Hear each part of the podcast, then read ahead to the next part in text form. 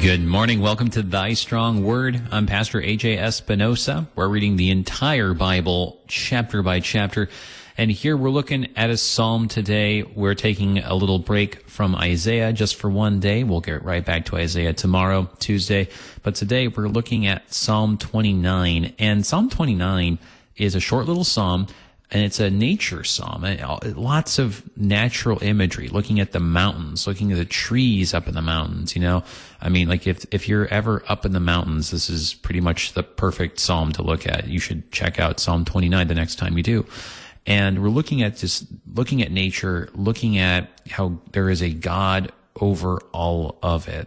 That's so much bigger, as big as nature seems to be, as big and high as those mountains seem to be, as tall as the trees are, there's a God that's even bigger behind all of it.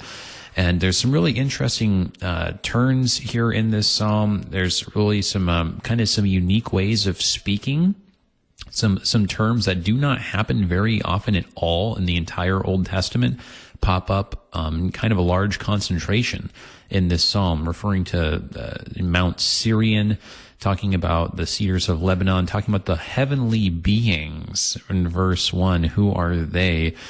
These are the questions we'll be looking at today. And today we are joined uh, by, you may have guessed it if you've been listening for a little while, Pastor Nathan Metter, pastor of Saint John Lutheran Church in Plymouth, Wisconsin. Good morning, brother. Good to have you back, looking at another psalm today. It is good to be back. To get, you know, it, I almost feel guilty de, de, uh, uh, derailing the folks from the that Old Testament, the fifth evangelist Isaiah. But uh, uh, the the Psalms are uh, the Psalms are just a, a, a wonderful treasure to get to to dig into and uh, and and to mine, realizing that, that this was this this was the not just the, the hymn book or the prayer book of uh, of the. Uh, the believers uh, who trusted in God's promise to send a send a Messiah, uh, but it was the hymn book, the prayer book of the Messiah himself during this time, and uh, yes. and and probably probably uh, other outside of the Gospels, outside of the Gospels, it, it is it is rock solid concrete that as you as you mine these Psalms, um, these are one hundred fifty examples of that wonderful that, that wonderful exchange that, that Jesus has with the with the Pharisees when he says, uh, "You study the Scriptures thinking that you're going to find righteousness, but I tell you, these they testify to me." And each one of these psalms, uh, each one of these psalms, in, in their own unique, poetic, musical sort of way, always get us to Jesus. They, they do, and it, it'll be interesting making some of those connections. I know that one of them uh, that comes to mind is that this is actually written as a Psalm of David, and we'll also have a chance to consider, is there, is there any kind of way of seeing David as, you know, the, the prototype of, of Christ then? Um, I, there's a couple different things. I think maybe one of the big ones is um, at the very end, the Lord sits enthroned over the flood, but just a, a lot of little phrases in here. It's um it's one of these psalms that I, I don't know if it gets uh, picked up in the New Testament um very often at all, um but it, it's one that for for, what, for whatever reason it just stands out, I think, as one of the more unique ones that um I don't know I've, I've never heard it used as like a the anthem of like going on like a a retreat up in the mountains or something like that, but I feel like it would be perfect for that. It is, it is about nature, but it, as you said, it's ultimately about the, the Messiah behind it. Mm-hmm. Mm-hmm. Yeah, you know, that that's the you know the amazing thing. We you know it, it's one of those things we uh, we are so captivated by the, these these nature images, but then you then then again remember these the, these words, these divine words, are always set in context. And what is it in the Psalms that nature that, that nature does? It declares the handiwork of God. You know, so so so really, what we're what we see in our natural obs, you know, and, and this is not just, you know, these observations are not just limited to David. Um, there are, you know, the, these are these are our observations too. You know, you look at the you look at the world in which we live, and you go, you know, I, my senior my senior year in college, I was a tenor in at, in the in the Commerce Corps from Concordia University, Wisconsin. I know you're one of those Irvine guys, but uh, we don't. Uh, but but you know, I'm a, I, Ken Koshy was our director at the time, and, and I don't know why why he did it, but every year we were on tour, we went to Canada. We went up north where it was cold. Every oh, other wow. human being, every other collegiate was going somewhere where there was warm and sand and beach and that kind of stuff, and we went to Canada. Well, but I remember going across my senior year at uh, at. Uh, Uh, Niagara Falls, uh, up into Saint Catharines, and we stood on the observation tower, and you see this, you know, and, and you're on the observation tower, you're one hundred fifty some feet above the the fo- top of the falls, and you're looking at the Horseshoe Falls. By the way, the Canadians got a better be- better end of the deal. Ours is so dumpy compared to Horseshoe Falls. But you look at you, you look at you look at the Horseshoe Falls, which the Canadians get, and you look over to the American Falls and Buffalo on the other side of it, and then you look down to your left and you see the Great Basin. I can remember turning to him. Here's I'm a you know twenty-two year old, twenty-two year old college senior, and I remember slugging my college my choir director in the shoulder. Look, he turns and he looks at me and I says, "I dare you to tell me that God didn't make this." You know, th- there was such majesty, uh, and, and in that one setting, and, and there are you know you know so many more around our world that that it, it seems sacrilegious. It, it just—it was blatantly sacrilegious to say that this happened uh, by chance. You know, kind of like the rolling of the cosmic, you know, the rolling of the dice in a cosmic craps game. You know, there's no way. There, there was order and power and majesty and, and intricate detail, and it just, you know, it, it just couldn't have happened by chance. The observation. Yeah. Yeah, yeah, I, yeah. Thank you, thank you for sharing that. Yeah, I know. I was just, um, you know, you think back. Um, on your own experiences, whether it was, uh, I've never been up to Canada, but I, actually when you were, you were saying that though, it was reminding me of, um, uh, times when I've, I've been in perhaps other situations where I've been looking up from a high point up on a mountain, right? And it's just something about those views that you get. But, well, let's, I'm really looking forward to considering this because, I mean, this, this will be an interesting point. Well, as you read it, you know, I feel like you, you have to draw on your experiences and you're going to, um, as, as we read it together, everyone's going to kind of have a little bit of a different image coming to mind as ever, everyone's kind of been different places and seen different sites. But kind of putting all those things together then and considering some of the unique language you used to talk about those things and, and not just, you know, um, s- stop at, okay, well, God made it, but, but then like, you know, pressing and saying like, okay, but like, what, what are we saying about the Creator in each of these little moments and each of these little sites and each of these little scenes here? So, um, definitely looking forward to reading this here. I think we'll go ahead and read the whole thing at once, then do it piece by piece. But before we do, would you say a prayer to guide our meditation um, on, on all this beautiful imagery today, us and everybody listening? Oh, Lord, our Lord, your voice is indeed a powerful thing. It thunders over the waters. It, it breaks cedars. It causes deer to give birth. It it lays us bare. And that in, itself, in and of itself doesn't sound very comforting until we understand that it's that voice, too, that in the midst of our weakness and death, you give us strength. And in that strength, manifested in the weakness of your Son, our Savior, Jesus Christ, we have peace.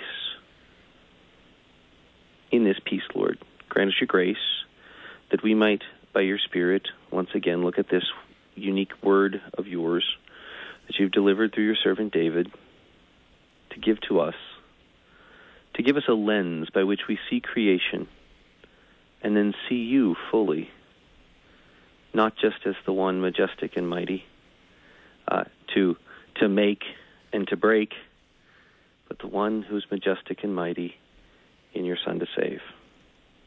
Lead us to this end, for Jesus' sake. Amen. Amen. All right. Let's read, as I was saying, the whole thing through. It's only just, um, I mean, eleven verses here, and then we'll go back and we'll look at it just really verse by verse, I think. Um, everyone who's following along, this may look different depending on what translation you're looking at. This is one of those spots in the Bible where the translation can make a large difference because some of the phrases are a little bit obscure or a little bit unique and difficult to translate. So this is the English Standard Version as we usually follow here, beginning with the title, the superscript that is in the Hebrew, a Psalm of David. Ascribe to the Lord, O heavenly beings, ascribe to the Lord glory and strength. Ascribe to the Lord the glory due his name. Worship the Lord in the splendor of holiness. The voice of the Lord is over the waters. The God of glory thunders, the Lord over many waters. The voice of the Lord is powerful. The voice of the Lord is full of majesty. The voice of the Lord breaks the cedars. The Lord breaks the cedars of Lebanon. He makes Lebanon to skip like a calf and Sirion like a young wild ox. The voice of the Lord flashes forth flames of fire. The voice of the Lord shakes the wilderness. The Lord shakes the wilderness of Kadesh. The voice of the Lord makes the deer give birth and strips the forest bare. And in his temple all cry, Glory! The Lord sits enthroned over the flood. The Lord sits enthroned as King forever. May the Lord give strength to his people. May the Lord bless his people with peace. So there, there are a number of little uh, phrases um, and, and word choices that, that are kind of unique and, or at least unusual. Um, but throughout, you have this repetition of just the Lord, the Lord, the Lord. The name of God is repeated um, a, a great number of times. Uh, I didn't actually count, but I mean, I think it's like at least thirty times in the span of like um, eleven verses here, isn't it? So you sit, so you sit back, and you, you know this is where this is where you know you talk about experience. This is where you think back to your parents, you know, when you were a kid, or your teachers when you're in school. If they're repeating the same thing over and over and over again, this is probably something we ought to pay attention to. You know, and and, and I think you're right. And and and it, it, again, what's unique is this is Yahweh. This is Yahweh. Uh, this isn't uh, this isn't uh, when it says the Lord. This isn't the the generic, more generic Adonai. This is Yahweh. This is the the personal name for God, the Tetragrammaton, and it, you know it's the one who you know the one of the one of whom you know in the conversation with Moses he says, "I am," you know that that present active participle of the verb to be. You know, who is God? He's the one who is. You know, and and uh, uh, that, that's a that's part it, which, you know which is which is just a which yet again is you know. I, so so so when he says this, you know, when when when the Lord is doing these things, he you know in a very real way because of the name, he's doing them in real time. He's doing them, you know. You know, it's one thing for us to, you know, we we we we dare not, you know, especially now as we look at the lectionary this time of year, um, we you know, just like just like uh, as we start to read um, end times texts. In our in, in our divine services on the weekends, you know, and, and in because of the influence of the evangelical thought and the dispensationalist thought in the last oh fifty, sixty years, one hundred years, um, we we've kind of conditioned ourselves to read these texts as something that that's that's going to happen. You know, uh, after all, you know, we don't want to be, you know. We we don't want to end up as subjects of those god awful novels Left Behind, you know. Um, but but. You know, these are things that are happening now, and in the same way, you know, this is this is a situation too. We understand that, that when you see all of these things that he ascribes to the, to the, the Lord, that the psalmist describe, uh, ascribes to the Lord, these are things that God has done, is now doing, and will continue to do until the second coming. So, so, so this this is that Lord. He he is not that, you know. And I, and again, sometimes I think we fall into this, and I hope I'm not reading too much into the text. But I think sometimes when we talk about, oh yeah, the voice of the Lord was powerful. We think creation, okay. Um, we think the voice of the Lord is full of majesty. We think of uh, you, you think of uh, some of the imagery, uh, some of the imagery of maybe even you know the the call of Isaiah's prophecies. You know, his his who is to his to his prophetic. Uh, um, you know, in the year that King Uzziah died. Um, you know, and, and you know, I wonder though if what, what we're doing in the process, or we think of them, well, this is something that's going to happen someday. And, and what we're really do, and what we're really doing by not reading this psalm, in the sense of this is who God is today. A, I think we're missing. I, I think we're missing the point. Yeah. But I also think what we're doing is we're robbing ourselves of the ultimate goal, which is the last word of the psalm. Peace. Shalom. Mm-hmm. If we don't read this as a living, active God right now, we will miss out on, because because if we read it, this is something that either has happened a long time ago or is going to happen. Well, that's peace then, but what about right now? Well, this mm-hmm, is that mm-hmm. Lord who is living and active right now. And what we see in the connection to the Messiah, in the connect, connection to the Messiah, we see that he is that peace giver today. Yeah.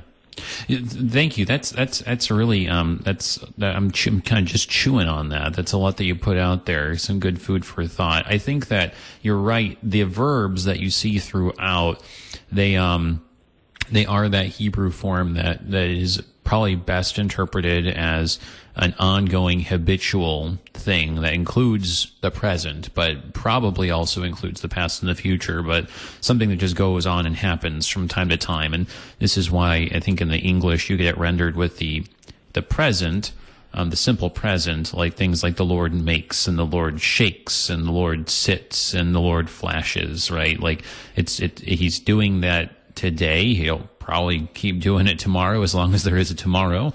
Um, you know, he, so it goes on, but it's, it's in the present. And, um, your, your thoughts on connecting that to eschatology, of course, are uh, very timely in the last two weeks of the church year. Um, and, and also spot on that, you know, it, it is God doing all of these things now, and that we even now live in the, the latter days, as it were. You know, this is the year of our Lord, A D two thousand nineteen. This is the, the age of the church, that, that age, um, of this, of this time that has been established by the eschatological work of the Lord Jesus himself. Um, connecting it to the divine name is, uh, is provocative, though I will say, um, the divine name is only re- uh, rendered as a present active participle, as you precisely mentioned, in the Septuagint. It is oh, not Doctor rendered. Hummel would be so proud of me. He would be, but it's only that way in the Septuagint. It's not. It's not that way in, in English or in the Vulgate or actually even in the Hebrew. But that's probably a conversation for another day. Um, right. But but I do I, I do think you're right. We have to pay attention with with the Lord Yahweh being mentioned so many times. What are you doing with that? And I and I think um, I, I think that what what you've already laid out for us is, is is is really good, a really good starting point. I think that another thing we really ought to consider is in the context of verse one. You know, these heavenly beings that are mentioned, and we got to do something with them. Um, they're not named. Um, the only being, um, you know, heavenly being anyway, um, if we can call God that, um, is is Yahweh. Um, so there does perhaps seem to be this notion of, you know, God is um, sitting enthroned above not just all creation, but even above all of. Now, let me, let me rephrase it. Not just above like the physical, visible creation, but even above the spiritual, invisible creation as well. That idea that you go back into the creed that, you know, um, of all things visible and invisible, as it says in the Nicene Creed. You know, could it be that Yahweh is said over and over again because Yahweh is unique? And even the angels and the spirits and whatever else might be behind the things of nature have nothing to do but tremble in awe before him. Yeah. Well, you know, and again, what, what we what we struggle with in our task for today is the imprecision of the English language. Um, what a what a horrendous language the English language is. You know, a good thing we we learn it from birth, because it can be so confusing. You know, you learn the grammar rules of English. You know, the, the the number one rule that always applies is that there's always an exception to the rule. Um, uh, and, and so, but but the other thing, you know, one of the things too, and I think this is to your point, uh, um, uh, we need to spell this out, because you know they we spell this out differently because of the lack of of collective nouns in Hebrew. Um, you know, this, this goes this go back. You go back to the, the beginning. You know, uh, you know, uh, what is it that uh, you know? What is was what is it that uh, that God is cutting in the beginning? it's the heavens and the earth. Well, why didn't he just say, why didn't he just say, because God made everything, because God created uh-huh. everything? Well, he, there, there's no word for that. You right. know? So you have so you have these bookends. Yeah. You know, it is very, you know, and I and I wonder if, if it's it's unique here to start with, that God is, you know, he, he the heavenly beings. That's the first parentheses, because this is where he dwells.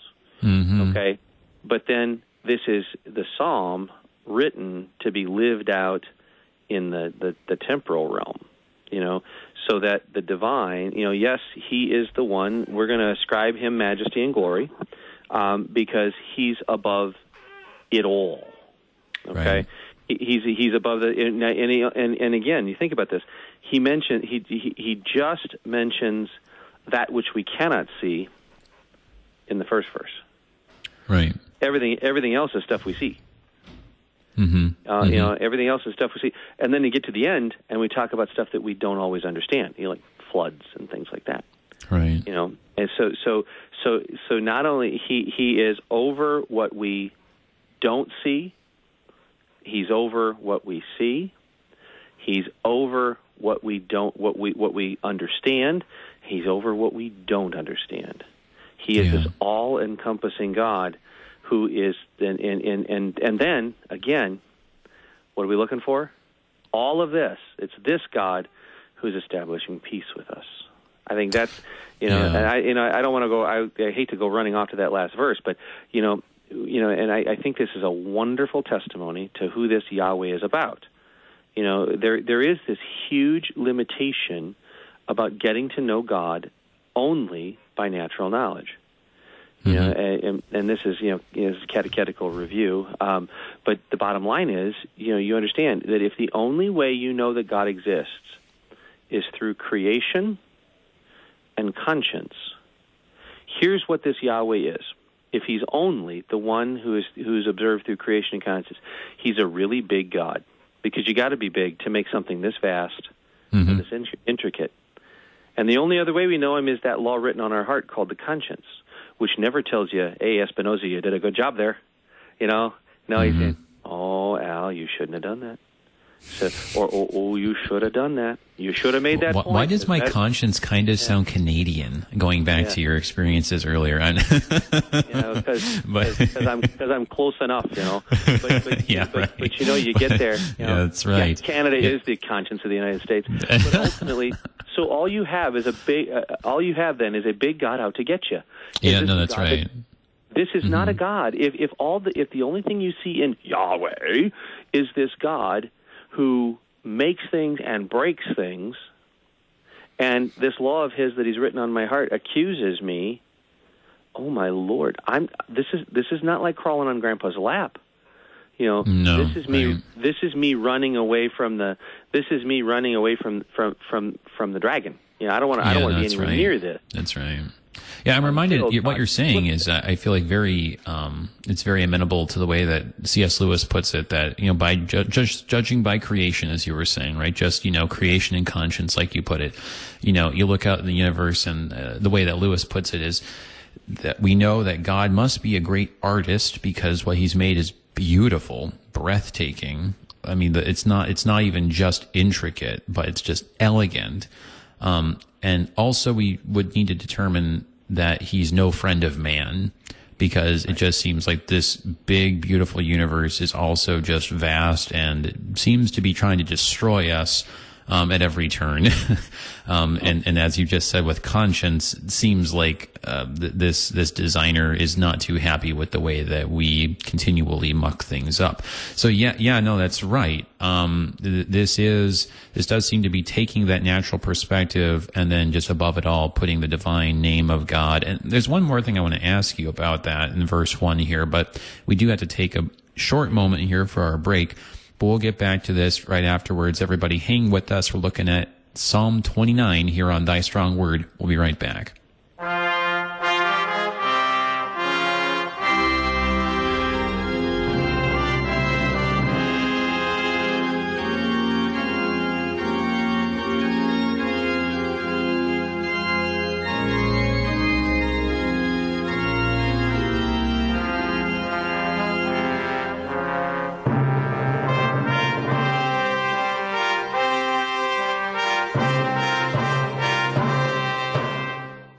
Since nineteen seventy-eight, Lutheran Church Extension Fund has had the humble privilege of supporting Lutheran Church Missouri Synod ministries and her workers. Thanks to faithful investors, L C E F has provided thousands of church workers, congregations, schools, and organizations with the low-cost loans and resources they need to reach more people with the saving name of Christ. To learn more, visit L C E F dot org or call eight hundred, eight four three, five two three three, eight hundred, eight four three, five two three three.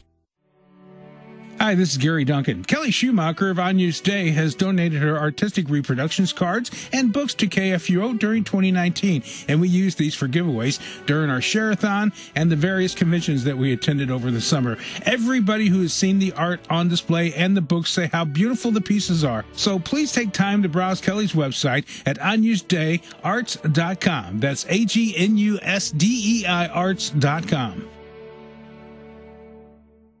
You hear our voices every day as we speak the gospel, share the latest news, or for insightful and sometimes entertaining talk. Why not share your voice with us and send us your feedback, suggestions, and questions? Leave your comment at three one four, nine nine six, one five four two. Be sure to follow us on social media, too, so you can like, comment, and share your favorite posts. Drop an email to K F U O at K F U O dot org or send a snail mail letter to Worldwide K F U O, thirteen thirty-three South Kirkwood Road, Saint Louis, Missouri, six three one two two. Welcome back, everybody, to Thy Strong Word. I'm Pastor A J. Espinosa. We're looking at Psalm twenty-nine, and we're joined today by Pastor Nathan Metter, pastor of Saint John Lutheran Church in Plymouth, Wisconsin. If you have a question or a comment for us as we explore some of this very unique language here in Psalm twenty-nine, for me and Pastor Metter here, you can give us an email question or comment, K F U O at K F U O dot org. Or you can uh, call, if you're listening live, one eight hundred, seven three zero, two seven two seven. Or if you're in Saint Louis, three one four, eight two one, zero eight five zero. Though if you're in Canada, I don't know if either of those numbers will work. Um, I mean, maybe the one eight hundred. Maybe just stick to email, though. Um, but yes, so we're looking at this psalm. We're only, we've only gotten through the first verse here. But so here, here's my question for you. I mean, we've we've definitely, I think, looked at a... Um, a couple different ways to kind of tie this thing together. But there's a particular phrase in verse one here that, that's just unique here. And maybe someone's actually looking at their, their E S V, and it says there actually, there's a footnote, number one, after, O heavenly beings, that it says in the Hebrew, sons of God or sons of might. And, and in fact, actually, in, in the Hebrew, and, and you saw this uh, as you were looking at it as well, it's Bene Elim, which is very unusual, um, doesn't happen very often, but, you know, Elim, um, that's, that's kind of a word that in this sort of context basically just means gods, even plural. Um, so something along the lines of like, you know, sons of gods or, you know, something, you know, it gives heavenly beings here. So just the term all by itself, unique. And then in verse two, when it kind of like echoes it and it says, you know, worship the Lord in the splendor of holiness, that seems to be suggesting that these beings that are being talked about here, um, they, they're, they're holy, they're, they're splendorous, right? But even these holy, splendorous beings really have nothing to do except just bow down and worship an infinitely greater being who is even more splendorous and even holier. So, you know, like just why this very interesting turn of phrase? What's what's in this phrase? Um, and then, you know, who who is it referring to? I think that you were kind of starting to answer by saying there's these limitations in both English and Hebrew. You know, each language has its strong spots and its weak spots. Um, but maybe Hebrew's kind of using this sort of interesting uh, phrase to get at a, a collective idea of some kind.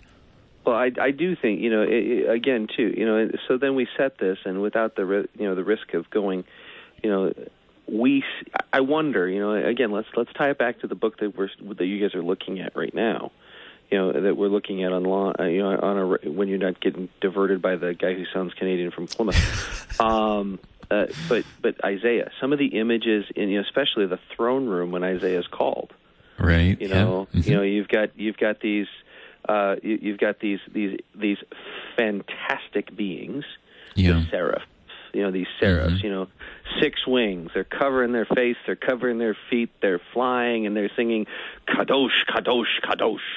Right. Holy, holy, holy, you know, and, and, and when they start singing that way, everything shakes, you know, and, and, and the place is, the, the, the place is filled with kavod, the glory, and, and, and in fact, it is, it's full, it, it's filled just with the train, you know, not the real, not, not the, not the core, the, just the, the, the tail ends. Right. You know, yeah. so, so you sit there, so, so you get that kind of an image, and, and, Um, so you got all these powerful images, and they are all pointing towards something even bigger. And then I also think, you know, you, you see a little bit of this play out in, uh, you see a little bit of this play out in the Book of Revelation with the, uh, you know, the you know those those those unique those unique things. You've got the elders, and then you've got these four living creatures. You know, and what do they do when they hear Kadosh, Kadosh, Kadosh? When when they hear about the glory of the Lord, they go on their faces. You know, yeah. so so these guys are powerful in their own right. You know, you, you think about you know you think about uh, the times we encounter the seraphs. You know, it only took one. It only took one with a big bad flaming sword to keep us away from the tree of life. Mm-hmm. Just one. You know, or, or, or Jesus in the or Jesus. You know, he sits there. You know, so so uh, uh, you know. Peter gets out his little dagger or whatever and whacks off the ear, and he says, dude, put that thing away. Don't you know that, that, that I can have twelve legions of angels? Okay, now remember, one seraph shuts off the garden. twelve legion, okay? So so we're we're talking one hundred forty, you know, we we're talking we're talking one hundred forty thousand, you know, one hundred, you know, hundreds of thousands. Right, yeah, yeah, yeah. You know, and yet all of them with their might. You know, one of these wipes out one hundred eighty thousand Assyrians in one night. Mm-hmm. Okay? And all of these still bow down to him. Right. At the mere, and, and look, at the mere mention of his name. Boom. Done. You know, uh, their their power is, you know, their their their their their incredible glory is nothing compared to his. Right. I, I, th- I think that's right, that the idea that, that the psalmist is going for, and it's interesting, you know, considering that this would be David, and that's kind of another question that we haven't really considered, but I'm, I'm going to go ahead and kind of throw just a couple things out there, um, because I do need to kind of just move on to verses uh, three and four, but, but yep. um, I, I think that this, this psalm seems to be taking a little bit of, well, I don't know if cosmopolitan is stretching it a little bit, but probably fairly cosmopolitan for your average Judahite anyway perspective, because this this is this is David, and um, like yourself, David traveled. Um, David had seen a few places, right? Compared to your average person, he hadn't. And this is something that we've always failed to take into account. You know, your average American travels a good deal um, oh, yeah. compared to most human beings that have ever walked the face of the earth. um, travel was usually associated with bad things, like, I don't know, you've been exiled and deported to Assyria or Babylon. Correct. Um, but this whole traveling for leisure thing, relatively new phenomenon. And so it's not everybody who can go and just tell you about the cedars of Lebanon, right? Or, or use kind of foreign terms like Syrian to describe Mount Hermon. Most people are not well traveled. Most people don't have that kind of worldly perspective. And so here goes David, um, describing just kind of like all the travels and all the things he's seen and all the places he's been, just in the biggest terms he can describe God. And as you said, just saying that the the biggest, most powerful spiritual powers and authorities that you can imagine all just need to hit the deck and bow down before this one particular God, the true God, Yahweh. And so he's using a kind of traditional Semitic term here, you know, Bene Elim, which no doubt probably um, some of Israel's neighbors took to literally mean like the sons of gods, referring to... Right. lesser lesser gods and kings and all the rest of it. But then Israel, a term that would have referred to the angels, And so just as you were saying, you know, like you, you've got, you know, the seraphim in Isaiah six or the cherub guarding the Garden of Eden or any number, one of the other angels mentioned in Scripture, all the, all them and all their power, right? Think of the, the terrifying angel of the Lord, as you mentioned, who slaughtered thousands of Assyrians overnight. Mm-hmm. All of them, all the most powerful spiritual forces in the world that you can imagine, all of those guys, that's who we're talking about, they need to just bow down and give God the glory due his name.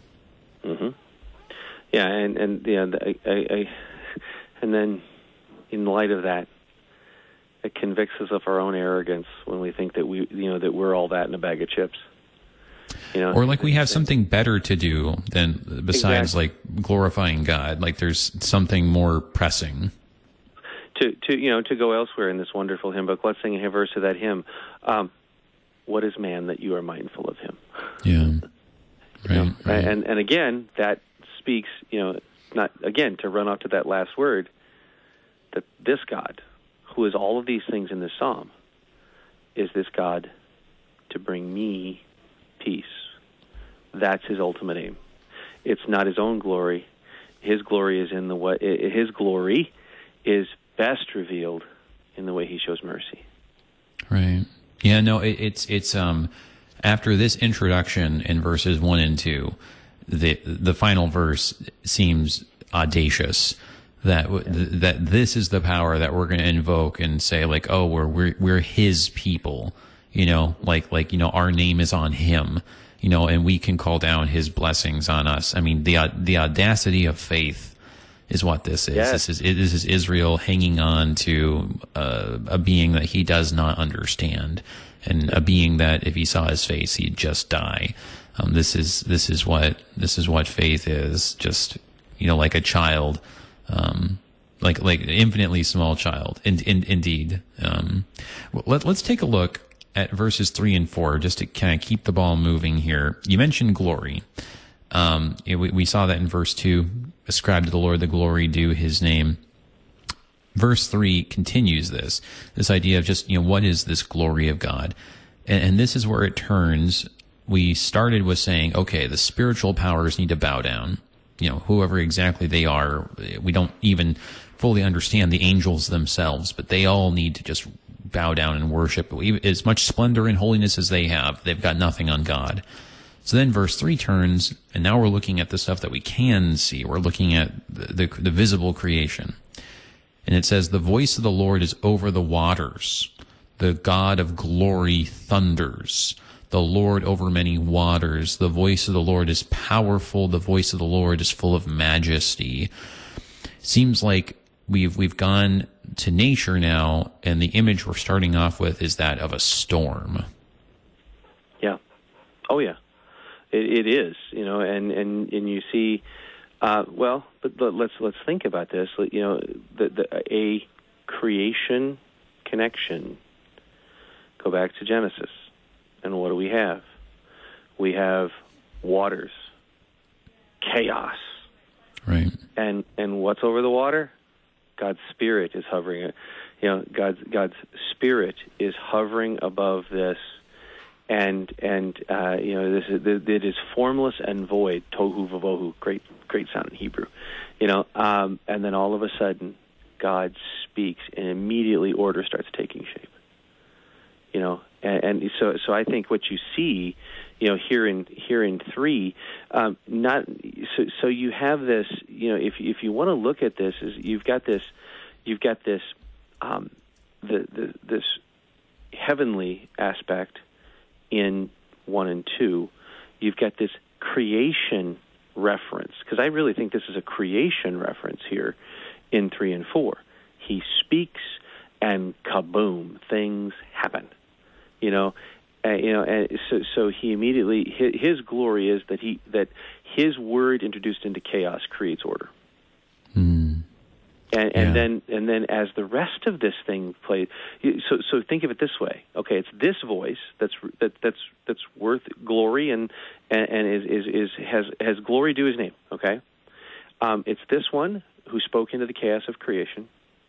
It's this one, as you know, that that speaks into the chaos of our life, You know, he, you know, it, you know. When, when we are when we are proud, you know, verses four, you know, verses five and six. When when we are proud, he breaks us. Um, when we are, uh, yeah. you know, when you know, and, and when we are broken, he heals us. Spring mm-hmm. like that, you know, mm-hmm. that, that spring like that. You know, the fire that destroys and and, and shakes is also the one, uh, you know, and, and you know, and that in the midst of so then seven, eight, nine, and ten. You know, or, you know, seven, eight, nine. You know, these, these are these are destructive sounds. These are destructive sounds. Although there, there's a you know, and, and yet at the same time, what is it? What is it? Glory. So this is righteous judgment from his voice. So when it, what is what his word speaks is always right, even when it's convicting us. Yeah. Well, no, I think um, it, it's always right, and it's it's. Even even when it seems destructive, I mean, this is the power of a of a truly creative being. That you know that image that you know we we see in Genesis of God, you know, hovering over the deep, as it says, and then breaking into it, breaking into the silence, cleaving the silence with His word. Right? That's that's our namesake hymn. Right? Thy strong word did cleave the darkness. There's this sense where God destroying chaos is actually how he creates order. At least that's kind of the imagery that's used in the Hebrew. Absolutely. Right? You know, there's there's there's only so many ways you can put this in the Hebrew, and this is this is kind of the most beautiful way to do it elegantly. And so, as you said, I think you're right. In verses three and four, this is, this is creation language, and as scary as a storm is, I mean, like it, it is interesting to note that in Genesis one, right, it says the Spirit of the Lord was hovering not over the waters, but over the deep, over the face of the deep. It's not called waters until God creates waters and names them waters, right.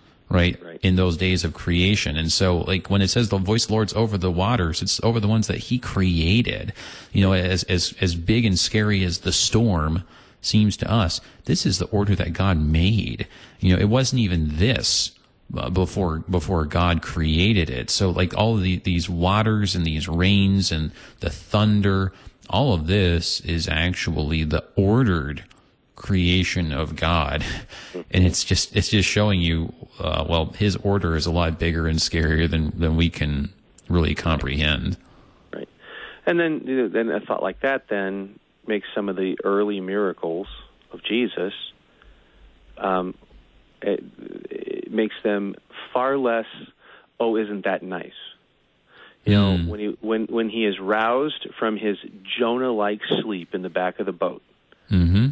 and you know, and, and first castigates his people, and then walks to the stern and uh, you know walks to the bow and says, "All right, that's enough," and boom, it stops. You know, and what is it? It goes. It does. It doesn't just kind of fade. It goes dead stop. You know, the waters, you know, the waters go dead stop. And and you go, oh, my. You know, and that's when, you know, and then, then you see Peter's response. You know, go away from me, Lord. Yeah. Go away from me. And yet, look at this. You know, this is this God. You know, and, and, and again, is you know, because we're, you know, and, and again, this God who who has all of this power, whose voice has all of this, this, this, you know, it, it has... He does it for the benefit of peace. Yeah, peace yeah. No, is that that really yeah. is that that's profound, and I really appreciate you bringing up the image of you know our Lord being there on the boat, sleeping soundly. I mean, th- th- this is really just testament to that. That the, the storm, yeah. as scary as it is, when you kind of consider it, when you consider um, the damage that it can bring, right? It really is like a part of God's peace-giving created order. I mean, there, there's Jesus, our Lord, asleep on the boat peacefully, because it's like, guys, this is really good white noise. You know, you should get your nap in. I mean, you know, like, I was thinking about that, like, um, you know, like we have at home for our toddler, when when it's time for nap time, we we just, we, um, we have one of those little Google speakers, and we just say, you know, uh, play some nature noises.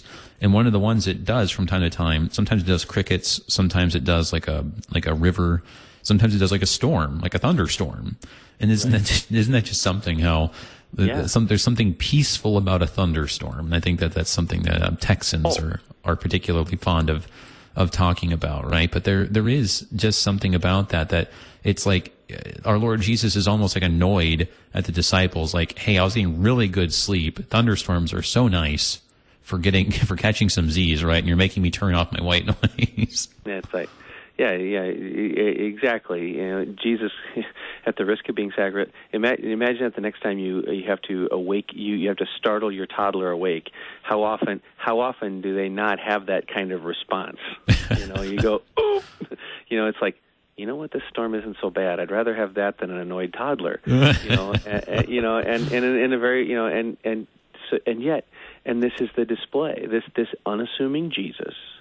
And again, this is where we, you know, we, you know, it can be accused of reading into the text, and yet remember, this is a psalm of David. David is, you know, Jesus is great David's greater son. So, so in, you know, already in in the lineage of this king is the King of Kings, and as David, as as David is talking about all of this stuff, he's also then alluding to the one who's going to show the very same mastery over it, you know. Right. And, and and and I think that's, you know, the question. You know, the question you almost, you know, if you really want to understand a psalm, you, you ask the question, where is Jesus in this? Where is Jesus in this? And and and ultimately, it gets to that point where, um, you know, the Lord, the Lord, you know, and we see the way He saves, and that's where that's where the last two verses here are the gold. Right. And I think actually we should really save those last two verses and talk about those in a little bit more focused detail. Sure. Let, let me, let me just read over five to nine, and then just, we can make maybe just a couple more comments on this middle section. And I think you're right. We should just focus on the last two. I don't, verses. I don't want to run the clock out like I do every month. no, no, it's, it's, it's easy to do it. It's the po- the poetry and the, the, the mm-hmm. images are deep. So let's just look at just one more time here at this middle section. The voice of the Lord breaks the cedars. The Lord breaks the cedars of Lebanon. He makes Lebanon to skip like a calf and Sirion to like a young wild ox. The voice of the Lord flashes forth flames of fire. The voice of the Lord shakes the wilderness. The Lord shakes the wilderness of Kadesh. The voice of the Lord makes the deer give birth and strips the forests bare. And in his temple all cry, glory. I mean, so, so the image, right, it, it seems destructive, you know, breaking the cedars. And this is, this is a little bit of that big, um, you know, well-traveled perspective of David, you know, the, you know, Lebanon, right, referring to like the, those white snow-capped mountains, right, uh, up to the north of Judah and Israel, um, you know, that were renowned for these big, beautiful trees, these big cedars that were up on them, right? And so these, this kind of the biggest, most natural, thi- like majestic natural things you could think of. A lot of people hadn't even gone up there and seen it, but David had seen it, right? And, you know, God just, you know, he, he breaks these cedars like they're toothpicks. And, and I feel like the image, when you have this, you know, flashing forth flames image, um, it, it seems to be kind of maybe thinking perhaps about like, you know, earthquakes and forest fires and all those things, right? Like when you've, Um, if you've ever seen a, a big forest after a thunderstorm, just how those big trees are just like split in two, and it's really, it looks just amazingly violent, um, from like a thunder strike like that. Um, you know, and it's I, I know, several years ago, several years yeah. ago when I was still serving in Southern Illinois. Um, in fact, it was two thousand nine. I remember because it was, it, it was not long before I preached my last sermon on Pentecost Sunday, um, in the pre- In, in Staunton. Uh, a couple weeks before that, they'd had what they called an inland hurricane. one hundred mm. mile an hour winds took oh, wow. old growth forests down around uh, Marion and, and and Carbondale, and just snapped off trees. You know, trees that I you know trees that were big enough that, that, that you and I would struggle to hold hands around were snapped off. Wow. You know, and, and you see this, and and um, you know, and and you know, and, and where you're at, I'm sure that you you you have felt more than more than your share of, of, of rollers out there. um, you know, it's like you, you you know, we know how to do a fire drill here. You know, you know what an earthquake drill is. Mm-hmm. You know, and, and and you sit there, and and, and you know, and, and we would say when we start to rehearse this list, I'm not always sure the the na- the word that would come out of my mouth would be glory. Well, you know, it, it's I, I start, glory. The earth, start, the earth yeah. starts rumbling the earth starts rumbling, and I may invoke the divine name, but I'm not sure it's going to be in a sanctified way. Well, well, you make you make a good point. The thing is, like, you know, we we we always tend to go a little bit perhaps too rosy and uh, soft on this word glory. Like glory is just, you know, like um, angel choirs singing in the clouds or something like that. But as we've seen in Isaiah, when glory is mentioned, it's usually in a destructive sense. You know, yeah. uh-oh, here comes the glory of the king of Assyria. Um, could we not see his glory actually? Could you turn that glory around? Um, glor- glory typically means this, I mean, it, it's power, power to destroy. It's, and, and the thing is, you're thinking, okay, so why, why is this focus on the destructive power? But the, the crazy thing is, you know, you're, you're told this then by like the, the rangers and the parks and all this, that apparently all of this destruction in the forest that happens naturally is good for the forests. Because it's in this, you know, cycle of, of renewal. And like, if you just had all these things overgrow without any naturally occurring fires and all the rest, right? Um, the thing would just get diseased and, um, the whole thing would just, um, cease, cease to be. And so it, it's, it's a scary thing, but it's God renewing his creation as he, you know, casts down these bolts of lightning and shakes the earth with these earthquakes and all the rest of it. Um, just, just showing just how powerful, um, is the creator that his, his good, gracious acts of creation, um, just as you were saying, terrify us. Um, we do only have two minutes left here. So let's go ahead and read the last two verses and then you can kind of give us these concluding thoughts. Cause these are, I think you're right, the big, the big verses at the end for us here. Verses ten and eleven. The Lord sits enthroned over the flood. The Lord sits enthroned as king forever. May the Lord give strength to his people. May the Lord bless his people with peace. So finally here at the end, like it's not, it's not just the angels. It's not just, you know, the, the powerful forests and mountain ranges. Here we have mentioned here twice. It's his people that are in view. Right. Right. So, and, and again, just like we see a creation emphasis here, and, and we're going to end with peace. The Lord is enthroned over the flood. Mm-hmm.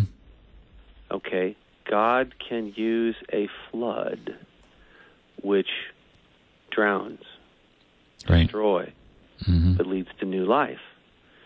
You know, it's Noah, it's the ark, it's the font.